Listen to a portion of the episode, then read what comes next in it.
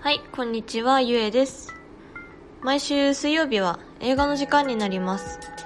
今月2019年12月は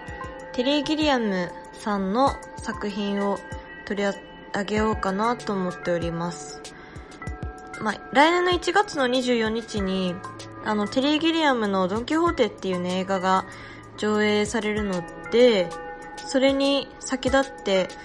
テリー・ギリアムさんの映画を見てみようという月になっております。まあ、ただ私が見たいだけなんですけども、よければお付き合いください。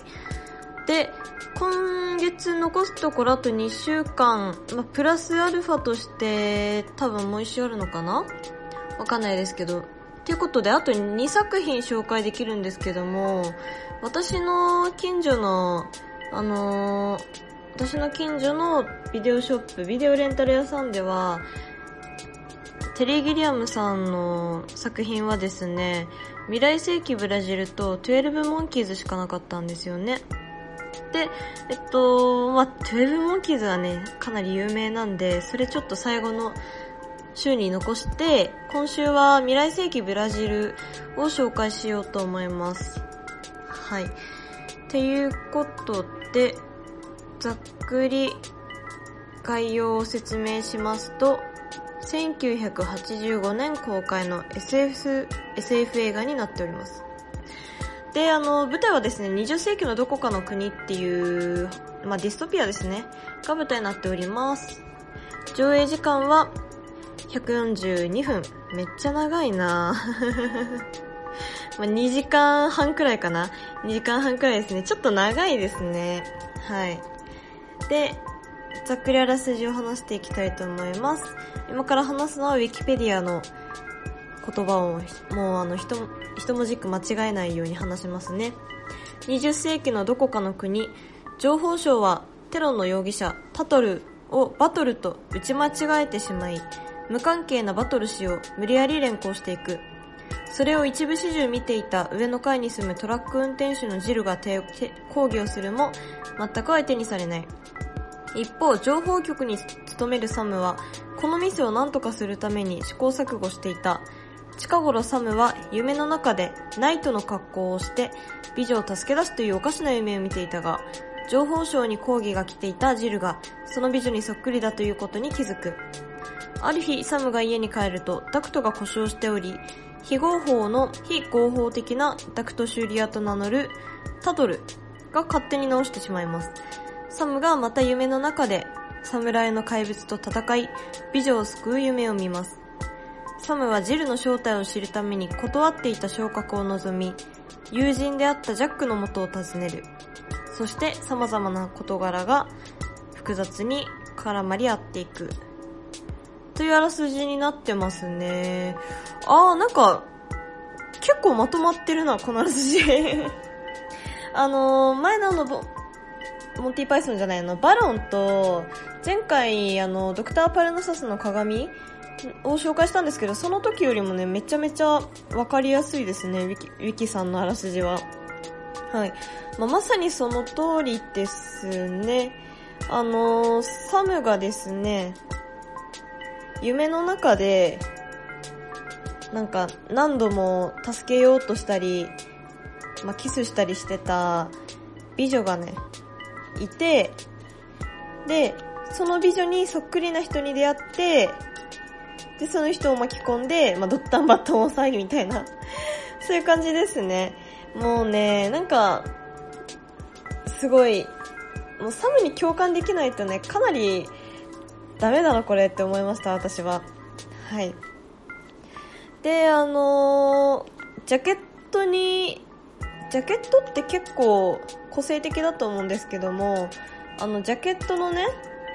あの、なんかよくわかんない羽を広げた男の人、あれはサムの夢の中の人なんで、あれをあの、なんて言うんでしょう、なんか、ああいう世界観なんだって、とは思わない方がいいです。全くもって違います。あとあの、未来世紀ブラジルって言ってますけども、ブラジルって、あの、関係ないのでね、一応あの、20世紀のどこかの国と言われてますけども、ブラジルではないと思います、さすがに。はい。で、えっと、まあ、今回ね、ちょっと、私、カンペを作ってないんですよ。自分でまとめてなくて、ちょっと今回はね、フリースタイルで話していこうかなと思うんですけども、あの、まず、あらすじ、ウィキペディアに載ってましたけども、あまりね、深く考えない方がいいかなって思いました。私はこの未来世紀ブラジルは、ストーリー動向ではなくて、まあ、あの、映像美を楽しめっていうね、映画だと思ってます。まあ一応ストーリーも考察はできるっちゃできるんですけども、なんて言うんでしょう、あのー、ラストシーンがね、あの配給会社のあの、ピクチャーズピクチャーズだっけな？フォックスかな？どっちだろう？わかんないですけど、あの、どっちかがね、ラストシーンカットしてるんですよ。一番重要な。カットして、で、上映して、で、でもあの、テリ、それハッピーエンドなんですけども、テリー・ギレムさんは、まあ、そんなのダメダメって言って、ちゃんと自分の望んだ、あの、エンディングで、DVD ね、DVD っていうか、ちゃんと映像を残して発売してるそうなんですけどもね。っていうくらいラストシーンがね、かなり違います。まあ、あの、テリー・ギリアムさんのちゃんとした原作版だと、あの、配給会社がこうしたかったっていう望みに対してもうちょっと長いですね。最後になんか付け出されてるっていう感じです。はい。まあ、あの、本当のラストシーンカットしてるっていうことになりますね。配給会社さんの版は。っていうくらいね、なんか、まあ、最後はまあ望みはない感じですね。はい。で、まあ考察もできるっちゃできるんですけど、まあできるし別にあの理解できないっていうわけではないんですよね。ただなんか、いろいろと不思議だなって思う場面があって、そういうのって、もう全部サムの幻覚なんじゃないかなって思えてきちゃうんですよ。だからもう幻覚って言ったらもうね、あの、考察とかできないと思うんですよね。そういうものだから。何も考えず見ないと逆に理解できないっていうね。無知の知。はい。なんで私はこの映画をもう映像美、映像美の芸術映画として私は見てました。はい。で、あの芸術映画っていうと結構あの綺麗なね、綺麗な映像がずっと続くみたいな雰囲気映画多いと思うんですけども、まあテレギレームさんの映画はですね、そんなことはまあないですね、基本的に。血生臭いのもしっかり映した映像美っていう感じになってます。まあ、実際にあの、ダクトがね、たくさん出てくるんですよね。パイプというか、ダクト。ダクト？うん。で、なんか、その、ダクトがね、いろんなところに張り巡らされた、張り巡らされた国の話なので、タトル自身も、そのダクトをね、修理しようと、まあ、サムに出会うんですけどね、そのくらいのダクトがいろんなところに登場してきて、で、そこがなんかまたリアリティを出してるのかなっていう感じになってます。その、もしね、ダクトみたいな、ちょっとなんか汚らしい埃っぽいものがなかったら、もう完全に芸術映画になってると思います。はい。でもそうやってなんか汚らしいものが出てくることで、ちょっとなんか、はってさせられる、リアリティがね、かなり出てくる立体感があるなって思いました。で、特にですね、あのー、サムが、あの、勤めている情報局、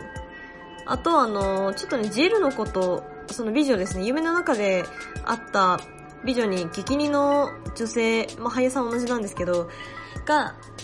を、あの、調べるために入った、まあ、情報局とはね、また別な職場があって、で、あの、基本的にそういうビジネスマンはですね、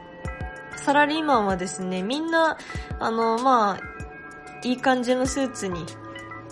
トレンチコートに、で、トレンチコートあの、しっかり締めて、腰、腰のところの紐もあの、縛って、で、さらに帽子をかぶるっていうね、感じの格好をしてまして、みんなそんな感じなんですよ。で、あの、サンモも例外じゃなくて。でもね、至るところにそのなんか建物の影だとか、が、あの、平面な壁に影が映し出されて、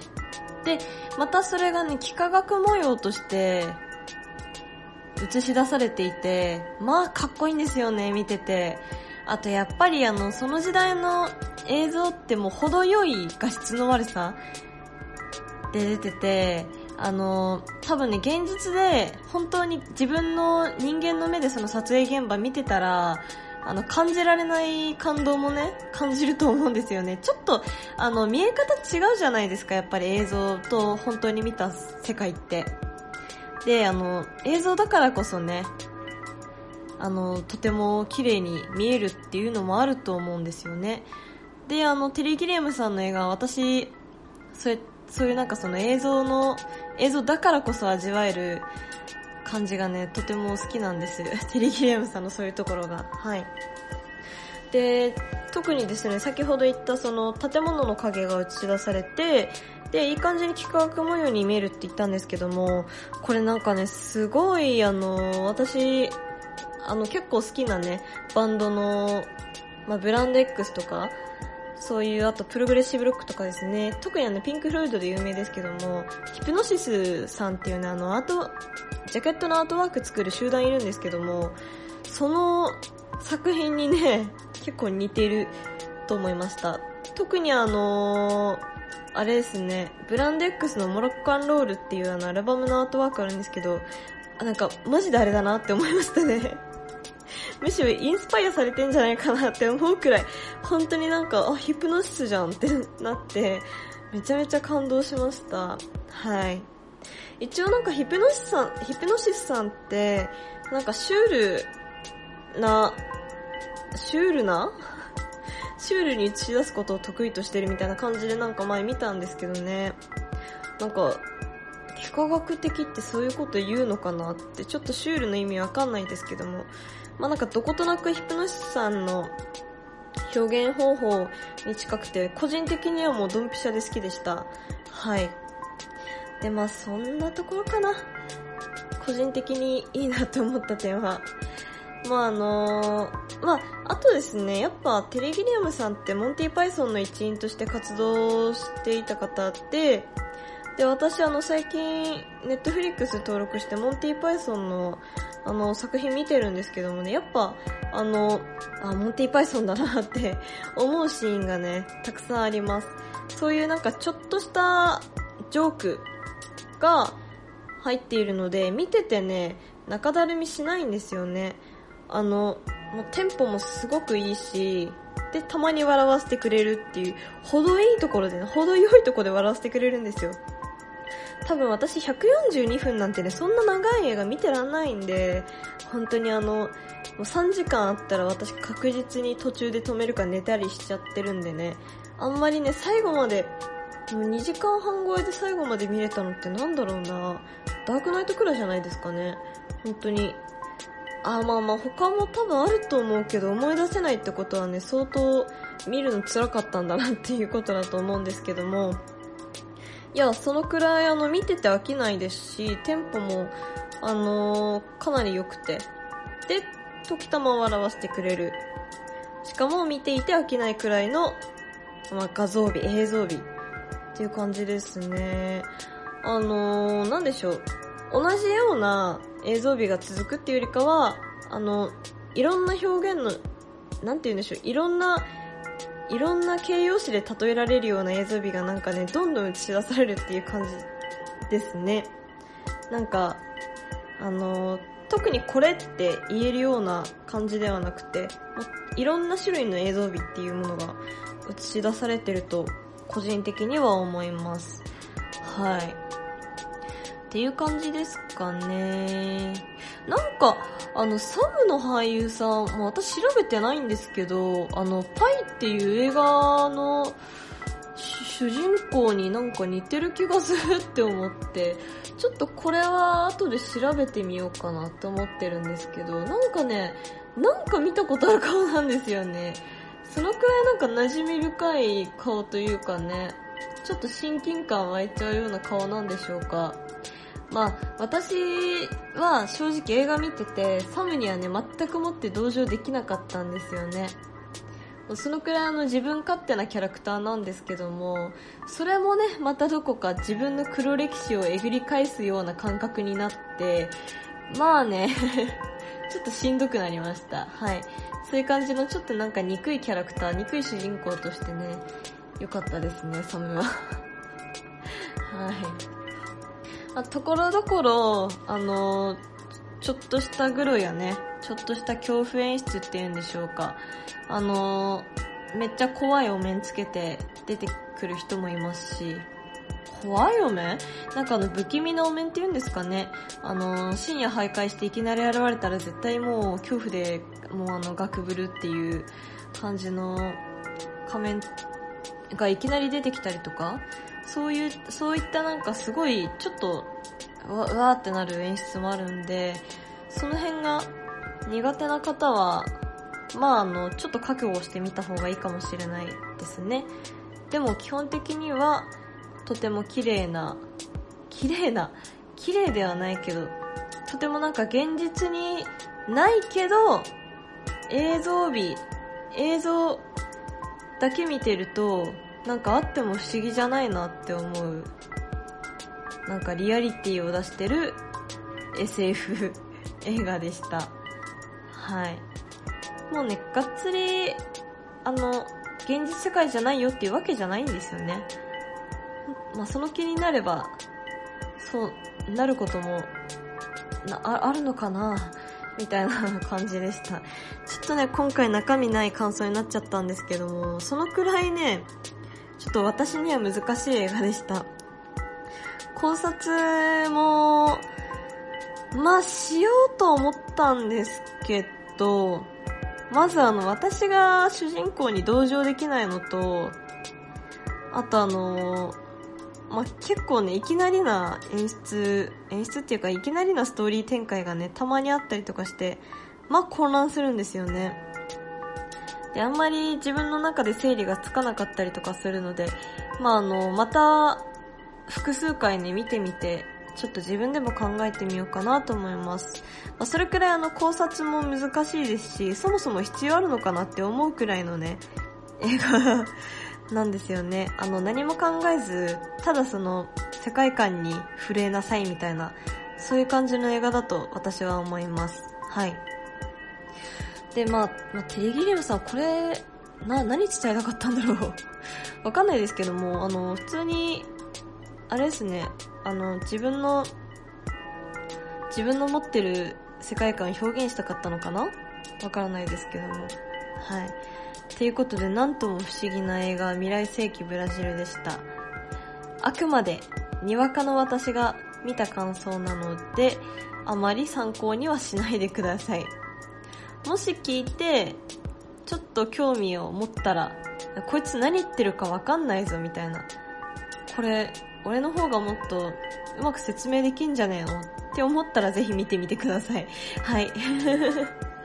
ということで今回は締めようと思います。来週はですね、あの、12モンキーズを紹介したいなと思います。ちょっとね、まだあの、ちゃんと見てないんですけども。なんか結構有名な映画らしいですね。かなりヒットして、もうあの、あの、テレビドラマ化もされただとか、それくらいすごい映画っていうことで、ちょっと最後、テリー・ギリアムさんの回を占める映画は、その12モンキーズにしようかなと思ってます。他の映画もですね、一応、あの、私の住んでる地域には、レンタルショップ、あの、ある、あるっちゃあるらしいんで、在庫。ちょっと探して、いろいろ、ね、あの、見れて、見ていけたらなと思ってます。ちなみにあの、一番見たいと思ってた、あの、フェアローシング・ザ・ラスベガスでしたっけ？あの、ラスベガスをやっつけろっていう映画？あの、私、そもそも、ラスベガスをやっつけろっていう映画知ったのが、そういうあの、名前のバンドがございまして、日本の。バンドがございまして、あの、学生時代にですね、あの、テスト勉強するときに、